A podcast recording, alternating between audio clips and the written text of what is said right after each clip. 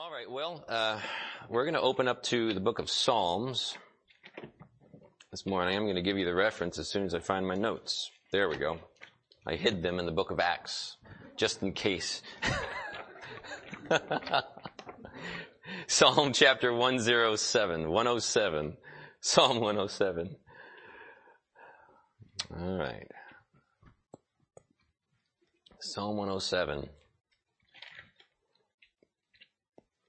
The title of the message here is Faith and Fellowship.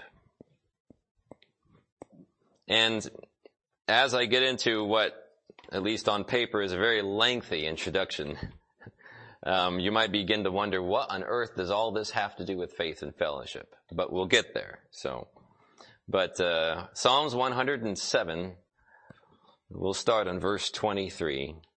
It's a famous passage, and uh, we're going to look at God and how He works.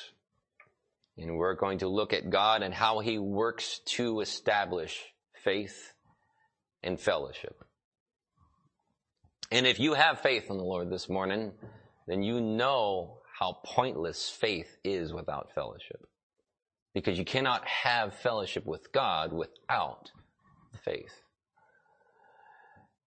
And if you don't have the faith, then you don't have the fellowship. But if you do have the faith, you should have the fellowship.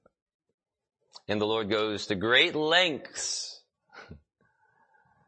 to give you every opportunity to not only have faith, for God is not willing that any should perish, but that all should come to repentance. But he also goes to great lengths to give you every opportunity to have fellowship with him. But we're like sheep. we wander, we go astray, we do, we just, uh, well, we're trapped inside this, this body of flesh. And while we are saved and sealed and sanctified unto the day of redemption, and we have that blessed hope, a sure hope, through the blood of Jesus Christ and the saving grace of God on Calvary, we we uh, we still we still struggle with uh, the daily day in and day out stuff. So fellowship is important. And, uh, so let's start out Psalm 107 verse 23. They that go down to the sea in ships, that do business in great waters, these see the works of the Lord and his wonders in the deep. Lord, help me to get this message across, Lord, and help it to be uh, according to your spirit and according to timeliness. And uh, I pray that you would uh, help me to deliver it and uh, clear my mind and calm my nerves and give me confidence. And I can be confident in you, Lord. And I thank you for all of your blessings. I thank you for being able to stand and live and breathe. And I thank you for all of your blessings to uh, this church, and uh, thank you for the ability to see Brother Stewart and uh, continue to have your hand of care upon him. I pray. And but most, most, most importantly, Lord, if there be hearts here that need your word, I pray that I would not be a hindrance to your spirit moving. Uh, whether saved or lost. And I pray in Jesus' name, amen. These see the works of the Lord, verse 24, and his wonders in the deep. For he commandeth, because he has a right to, because he made it, and raiseth up the stormy wind, which lifteth up the waves thereof. They mount up to the heaven, they go down again to the depths. Their soul is melted because of trouble. Talking about the, uh, talking about they that go down to the sea in ships. These see the works of the Lord. They reel to and fro and stagger like a drunken man and are at their wits' end. Then they cry unto the Lord in their trouble, and he bringeth them out of their distresses. He maketh the storm a calm so that the waves thereof are still. then are they glad, because they be quiet. So he bringeth them unto their desired haven.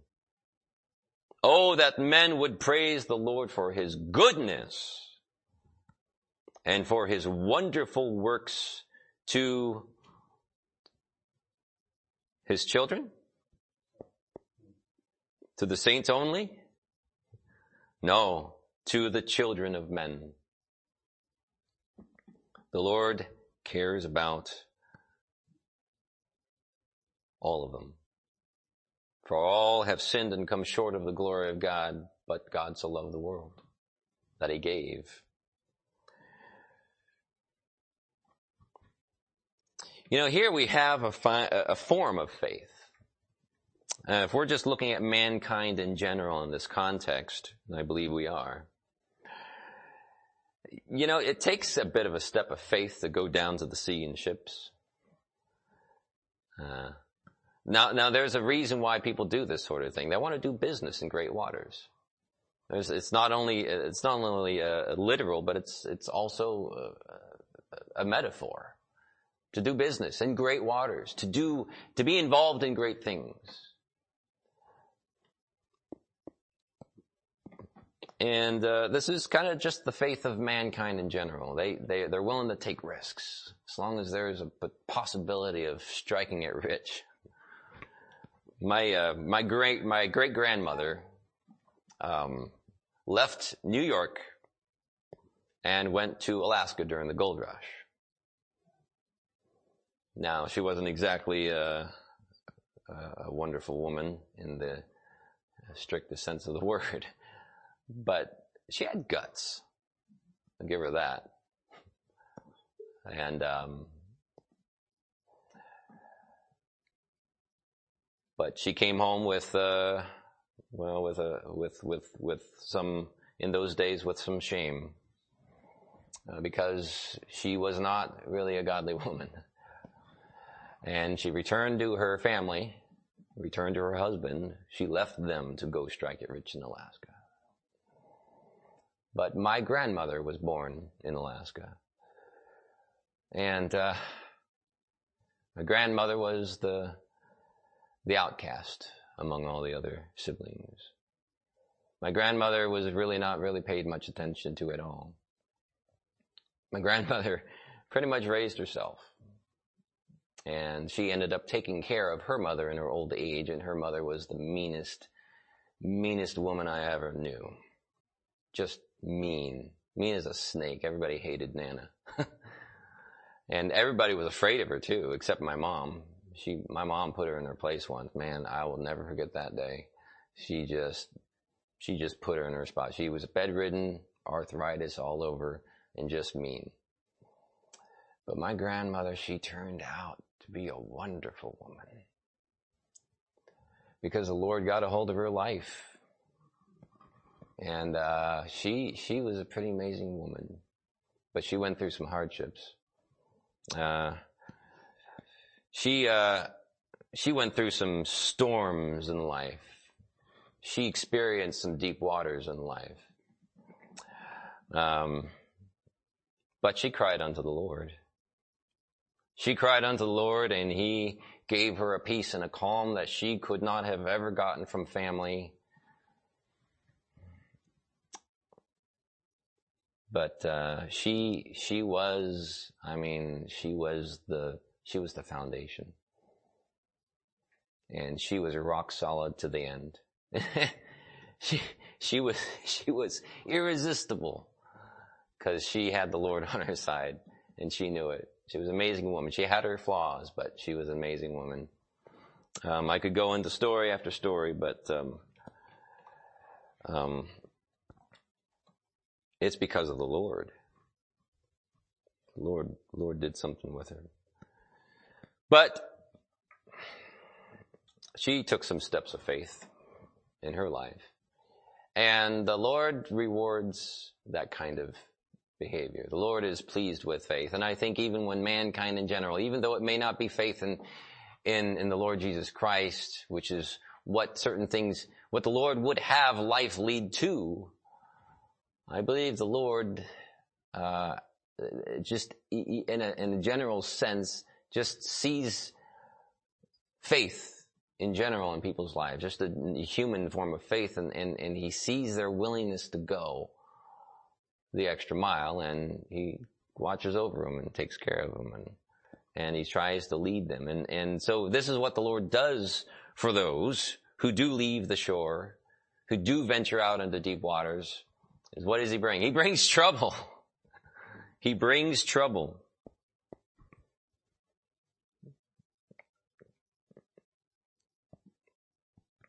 You know, when you, you, when you lose sight of the shore, you're, you have, you have to rely on very singular and limited options to get to where you want to go. The predictability of the stars, you know, leads people to, to consider the predictability of light. You know, the Lord put those things there for signs, give people something to look to. Even in the blackest of night. But uh, the, I mean, you think about sailors in general; they tend to be superstitious. Well, I don't know. I mean, you can say, yeah, well, this is superstition, that's superstition, but there is an element of truth to some of that stuff. And there may not be there may not be dragons in the deep, you know, leviathans in the deep here, but they sure believe they were. Why? Because the Bible says there is a, there is a leviathan in the deep. It's just not talking about these deeps. But there's these ideas that come into play and these, these legends that come up and, and this stuff is based on an element of truth. And it leads people to, it leads people to fear. And the, the fear of the Lord is the beginning of wisdom, and, and so fear gives people caution in general. Now there's two kinds of fear and there's two kinds of faith, and we can, we can get into all of that, but it, they're still of the same thing. They're still of the same kind of thing. They're, they're categorically similar. Even though their foundations are different. And when the foundation of one fails, and it will, then there's one more foundation left to go to. And the Lord gives us trouble in life so that we seek higher ground, so that we seek a solid rock to stand on. When I consider the heavens, the work of thy fingers, the moon and the stars which thou hast ordained, what is man that thou art mindful of him? Let's turn to Luke chapter 8. Luke chapter 8. We're going to read about the disciples on the sea and the storm that came up. There's an interesting uh, thing that the Lord says at the end of it. Luke chapter 8. Luke chapter 8, verse 23. Let's start in verse 22. Now it came to pass on a certain day that he went into a ship with his disciples, and he said unto them, Let us go over unto the other side of the lake. And they launched forth. But as they sailed, he fell asleep. And there came down a storm of wind on the lake, and they were filled with water and were in jeopardy. And they came to him and awoke him, saying, Master, Master, we perish. Then he arose and rebuked the wind and the raging of the water, and they ceased, and there was a calm. And he said unto them, Where is your faith? Now I put the emphasis on your. Now maybe Jesus said it, Where is your faith? Or where is your faith? But where is your faith? It didn't, he didn't say, oh ye of little faith, like he had, did in uh, another passage. He, he, he said, oh ye of little faith. Okay, you have faith, but it's kind of little. But here he just asks them, where is your faith? Where is your faith? And they, verse 25, being afraid, wondered, saying one to another, What manner of man is this? For he commandeth even the winds and the water, and they obey him. Well, it begs the question, ought not we to obey him also?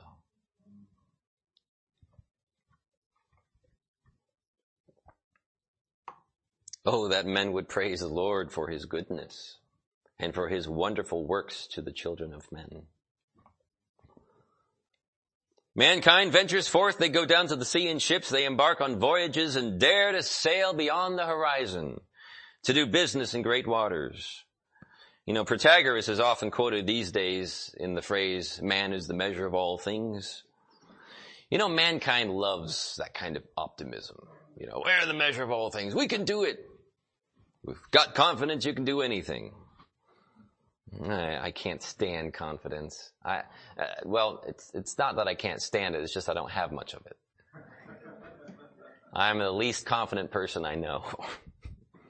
and I'm just being transparent with you. I just, and then when I see confident people, I think they're overconfident. No, they're not overconfident, they're just confident. Now you can be overconfident, but usually people learn real fast that's not the way to go. I learn how not to be underconfident. That's my struggle. I always fall, fall, I always err on the side of falling short of confidence, not overconfidence. Um, I uh, I do voiceover work. Um, I work in radio, and I do voiceover work for uh, a Christian gal down in Texas. And it's just you know radio ads, thirty second things, and she's constantly telling me, overdo it, overdo it. If you think you sound ridiculous, that's right where I want you. Just overdo it. You're selling something here. You gotta voice this thing, overdo it. And I struggle with that. She has to constantly remind me, overdo it. And I think it, you know, sounds horrible, you know, and then, oh, you know, this is ridiculous. And no, she says, that was perfect. You overdid it. That's exactly what I want. I can work with that. I can work with that, but that, so, you know, it's not a natural tendency. Some people. But every once in a while you get a wild hair and you just say, I'm going to get into a boat. I'm just going to go. I've done that a few times in my life. Every time I did it, it was worth it. It was worth it. Now the, the Lord watched out for me because, you know, half the time you don't know what you're doing, but but mankind loves optimism. Oh, they love confidence and optimism, you know. It, it warms our hearts and squeezes a valiant tear from the corner of our eye and the world praises us for our emotion. You know, yippee. Until the hard times hit. Then all of a sudden that tear isn't worth a, worth the water it's made of. But, uh, but we're pretty but nothing ever goes according to plan. And that's a good indicator of how much mankind fails at accomplishing that which he sets his mind to do. I mean, out of all the, the things that I have planned in my life, how many of them, percentage wise, ever came to fruition? well, if everything had gone right, it would have worked out. But nothing goes right. Hardly ever. 6,000 years of documented history. Mankind is on record as having failed to remember his failures. Because all we see are the successes. The failures are below the surface of the sea. They're in the deeps. That's where the failures are at. You know, when you consider that if one removes all possible aspects of divine providence, time, and chance from the equation, man's successes, his business on great waters, are microscopic in comparison to his enormous failures. It's staggering how narrow the margin of control that we have over our own circumstances. And then there's the sea on top of that. There is the sea of life on top of that.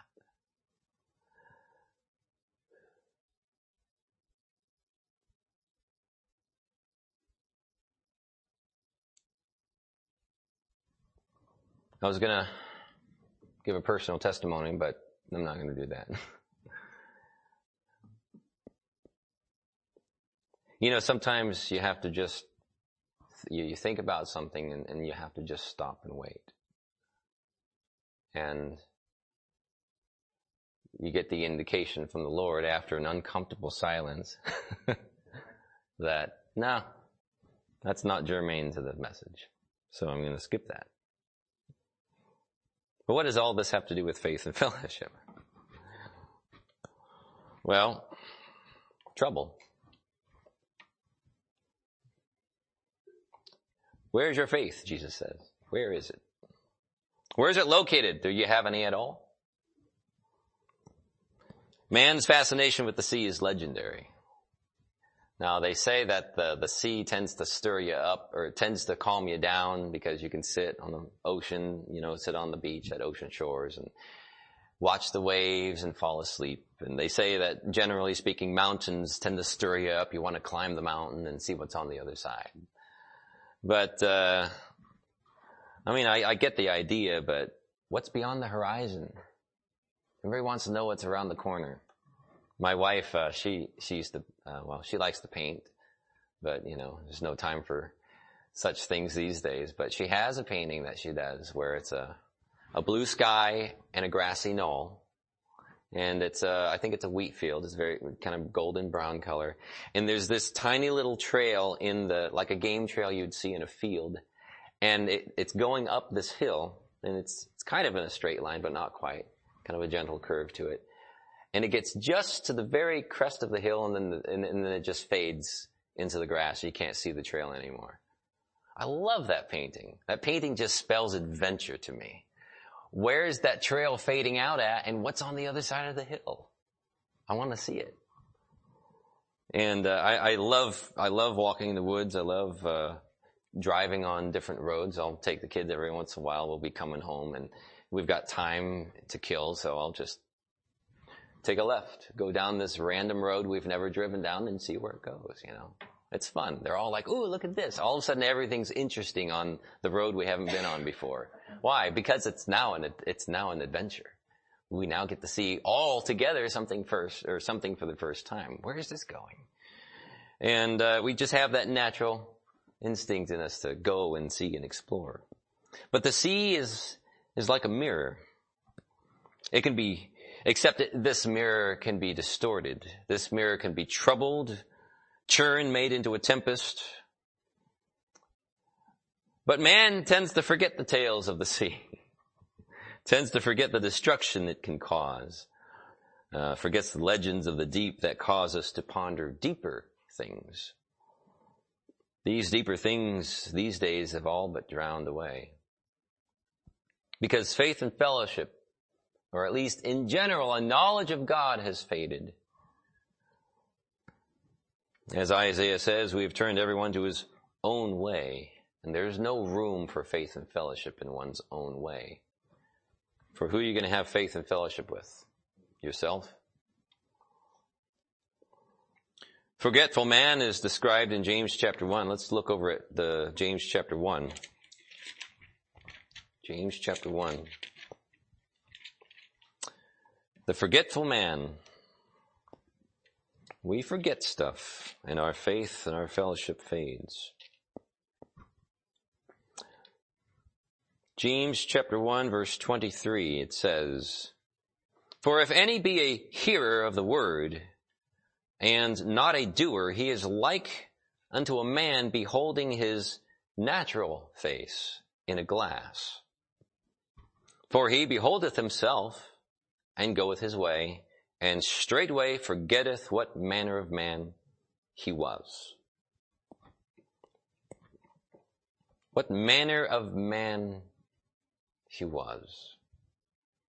Because the last recollection was just a single period in time, and it is not a current period in time.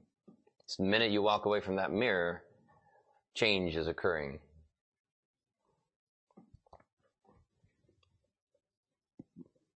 What manner of man? What manner of man are you? What manner of man is this? The disciple said.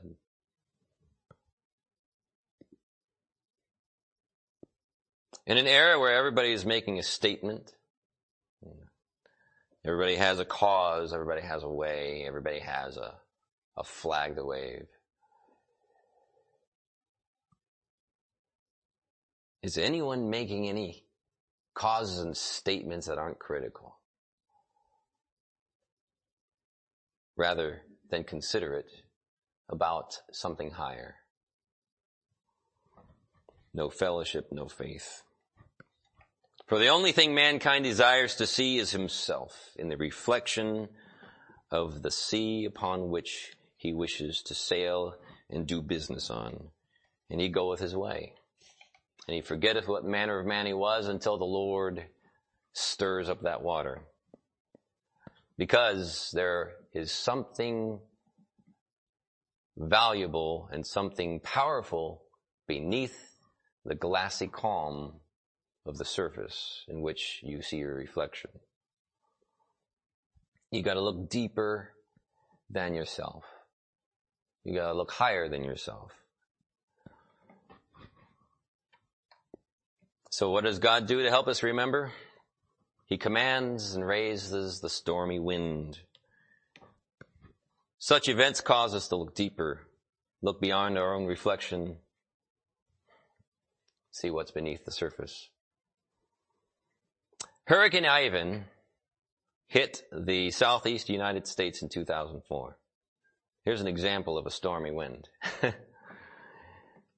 it holds the world record for the most storm generated tornadoes. Two of those tornadoes passed within 30 feet of me during that hurricane. I was at work. I was in a hurricane proof building. I worked in broadcasting at the time. And, uh, I, uh, yeah, we had two, we were in a, a, small forest of pine trees and the building was there and there was just two, two avenues on either side of the building where the pine trees were gone. Two tornadoes just ripped right by the building. Consistent wind speed at landfall was 120, gusts over 130. The sailboat, unfortunate sailboat, in the Gulf recorded a wind speed of 145.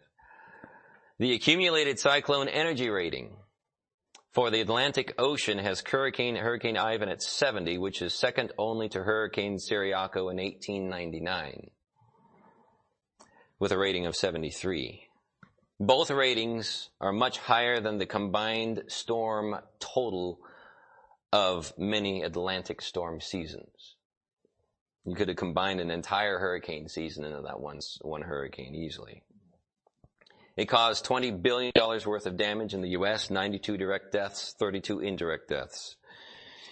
In the Gulf, the waves were estimated at 70 feet high, which caused pressures below the surface that caused a landslide on the Gulf floor, which destroyed the oil platform with 28 producing oil wells. Ivan is credited with causing the largest quote unquote ocean wave ever recorded, estimated between 91 and 131 feet high. And beneath the surface, it caused the fastest recorded sea floor current of five miles per hour. So I'm describing this hurricane because this is the one I remember. And um, it put a fear of God in my heart. It made me think, wow, this is beyond imagination. This is beyond what I thought I could imagine. Now, I like reading uh, books, and I'm going to read a quote from uh, Joseph Conrad, was a famous novelist in the 1800s. And uh, he wrote a, a, short story called Typhoon. And uh, he claims to have never been through a typhoon, or at least through one of this magnitude, but he did collate his stories from stories that he heard from other people. And so I'm going to uh, just kind of put, well, he just it's just a just a it's an illustration. A faint burst of lightning quivered all round, as if flashed into a cavern, into a black and secret chamber of the sea, with a floor of foaming crests. So this is a ship out in the sea, on the China Sea. It unveiled for a sinister, fluttering moment a ragged mass of clouds hanging low, the lurch of the long outlines of the ship, the black figures of men caught on the bridge, heads forward as if petrified in the act of butting heads. The darkness palpitated down upon all this, and then the real thing came at last. It was something formidable and swift, like the sudden smashing of a vial of wrath, like we read about in the book of Revelation. This is a lost man. It seemed to explode all round the ship with an overpowering concussion and a rush of great waters, as if an immense dam had been blown up to windward. In an instant, the men lost touch of each other. This is the disintegrating power of a great wind. It isolates one from one's kind. An earthquake, a landslide, an avalanche overtake a man incidentally, as it were, without passion. A furious gale attacks him like a personal enemy tries to grasp his limbs, fastens upon his mind, seeks to rout his very spirit out of him. The second mate was driven away from his commander. He fancied himself whirled a great distance through the air. Everything disappeared, even for a moment, his power of thinking. But his hand had found one of the rail stanchions. His distress was by no means alleviated by an inclination to disbelieve the reality of this experience. Though young, he had seen some bad weather and had never doubted his ability to imagine the worst. But this was so much beyond his powers of fancy that it appeared incompatible with the existence of any ship whatever. He would have been incredulous about himself in the same way, perhaps, had he not been so harassed by the necessity of exerting a wrestling effort against a force trying to tear him away from his hold. Moreover, the conviction of not being utterly destroyed returned to him through the sensations of being half drowned, shaken, and partially choked. It seemed to him he remained there precariously alone with the stanchion for a long, long time. The rain poured on him, flowed, drove in sheets. He breathed in gasps, and sometimes the water he swallowed was fresh, and sometimes it was salt. For the most part, he kept his eyes shut tight as if suspecting his sight might be destroyed in the immense flurry of the elements. When he ventured to blink hastily, he derived some moral support from the green gleam of the starboard light shining feebly upon the flight of rain and sprays. He fell upon the uprearing sea which put it out. He saw the head of the wave topple over adding the might of its crash to the tremendous uproar raging around him, and almost at the same time, the stanchion was wrenched away from his embracing grasp.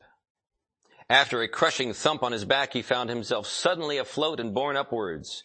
His first irresistible notion was that the whole China Sea had climbed on the bridge. Then, more sanely, he concluded himself gone overboard. All the time he was being tossed, flung, and rolled in great volumes of water, he kept on repeating mentally, with utmost precipitation, the words, My God, my God, my God, my God. All at once, in a revolt of misery and despair, he began to thresh about with his arms and legs. He's got nothing to lose. But as soon as he commenced his wretched struggles, he discovered that he had somehow become mixed up with a face, an oilskin coat, and somebody's boots. He clawed ferociously all these things in turn, lost them, found them again, lost them once more, and finally was himself caught in the firm, in the firm clasp of a pair of stout arms he returned the embrace closely round a thick, solid body. He had found his captain. It's a great story. Um, have you found your captain in this life? I found my captain. I found my captain.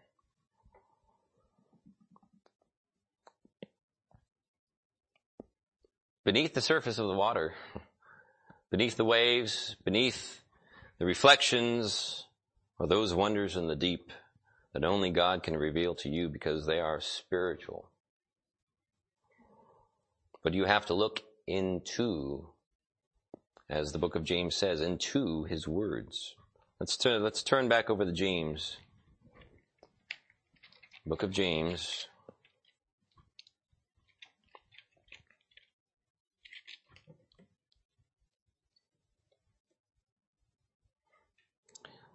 Verse 24, For he beholdeth himself and goeth his way, and straightway forgetteth what manner of man he was. You get in a storm in life and you forget what manner of man you were. Verse 25 has the answer to forgetfulness. But whoso looketh into, not just at the surface, but into, beneath the surface, into the perfect law of liberty and continueth therein, he, being not a forgetful hearer, but a doer of the work, this man shall be blessed in his deed. But you have to look into, not just at the surface, not just at the surface and what it reflects, but rather what God is doing in the deeps.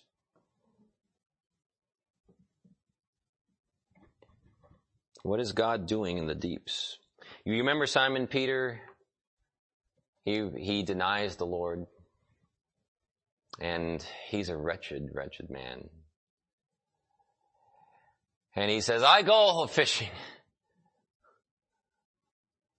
I, I, I can't st- I can't sit around and do nothing anymore. I gotta do something. Because the Lord's not, not, not, He's not talking to me. He's not revealing Himself to me. So I'm gonna go out, I'm gonna go out on the sea. Something drives Peter to go out on the sea. And they fish all night long and the disciples there, it's like, Peter's not stable right now. We better go with them. we go with you. And they go out and they fish all night.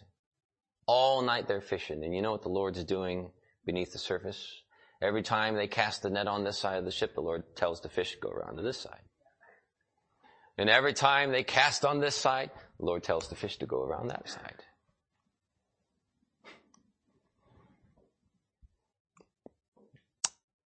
But when the morning came, Jesus stood on the shore, and they didn't need any fish. He had fish and bread upon the fire.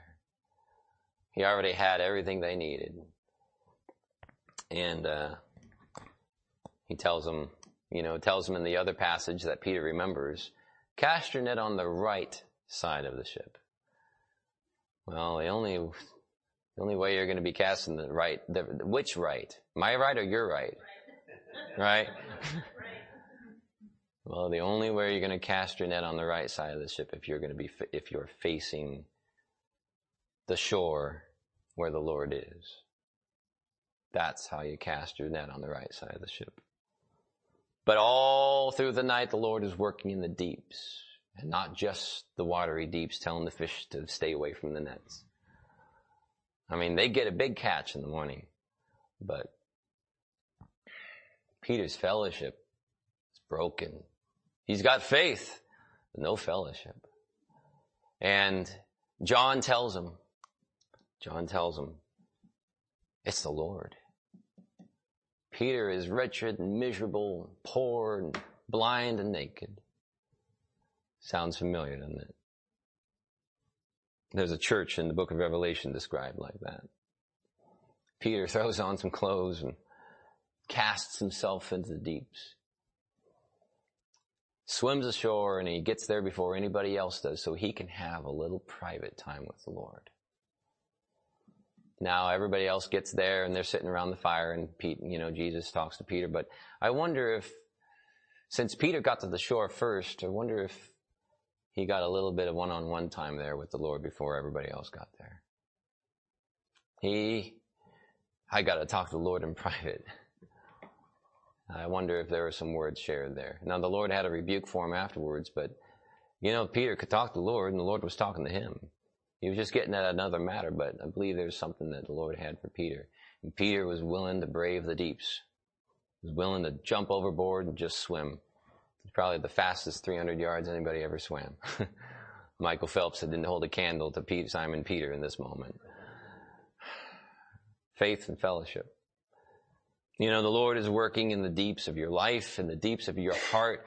And sometimes when everything's stormy, oh, I know the Lord's working. Sometimes it's glassy calm. and you're on this, this, and there's nothing stirring and you're on the oars and you're just rowing day in and day out and you're saying, where is the Lord? Where is the Lord? He's in the deeps. Lord is working mighty works. Mighty works in the deeps. You know, the Lord Jesus Christ went into the heart of the earth for us.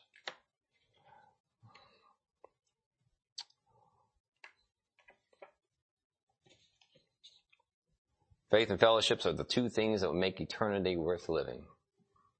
And eternity in hell has no faith and no fellowship. Although you have enough faith in hell to get saved, you'll you'll you'll you'll have that, but it's too late. But faith and fellowship, man, it's good stuff. Then are they glad because they be quiet. So he so he bringeth them unto their desired haven. And that's all because of God's amazing grace and his love for us. My daughter uh, wrote a poem. It goes like this. Speaking of deeps,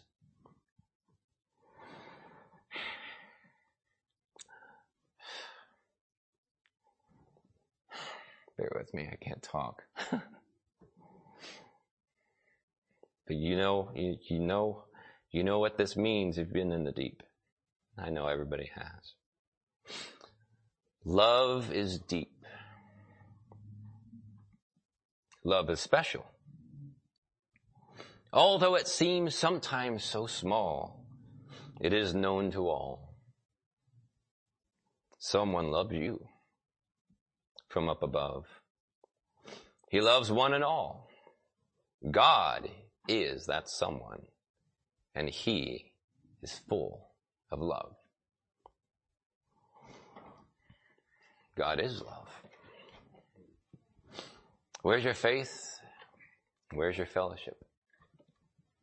That's the question that we get.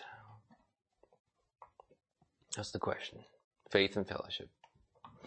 Father, thank you for working in the deeps. You know, when we look up, sometimes we don't see what we're supposed to see. Sometimes we need to get down. Sometimes we need to look down. Sometimes we need to look at your mighty power and we need to recognize how frail and full of sin we are. But as the song says, thou art full of truth and grace. And so, Lord, I, I pray that uh, your word uh, would minister to the hearts, those in the storms, those on the glassy calms, that we would have faith that you are indeed in the deeps, but you are also in the heights.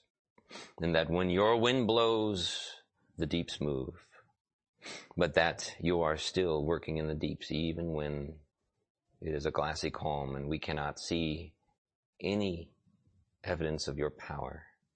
But we know by faith that your power is present. And so, Lord, I pray that we would not just see your power, but that we would know your person. I pray in Jesus' name.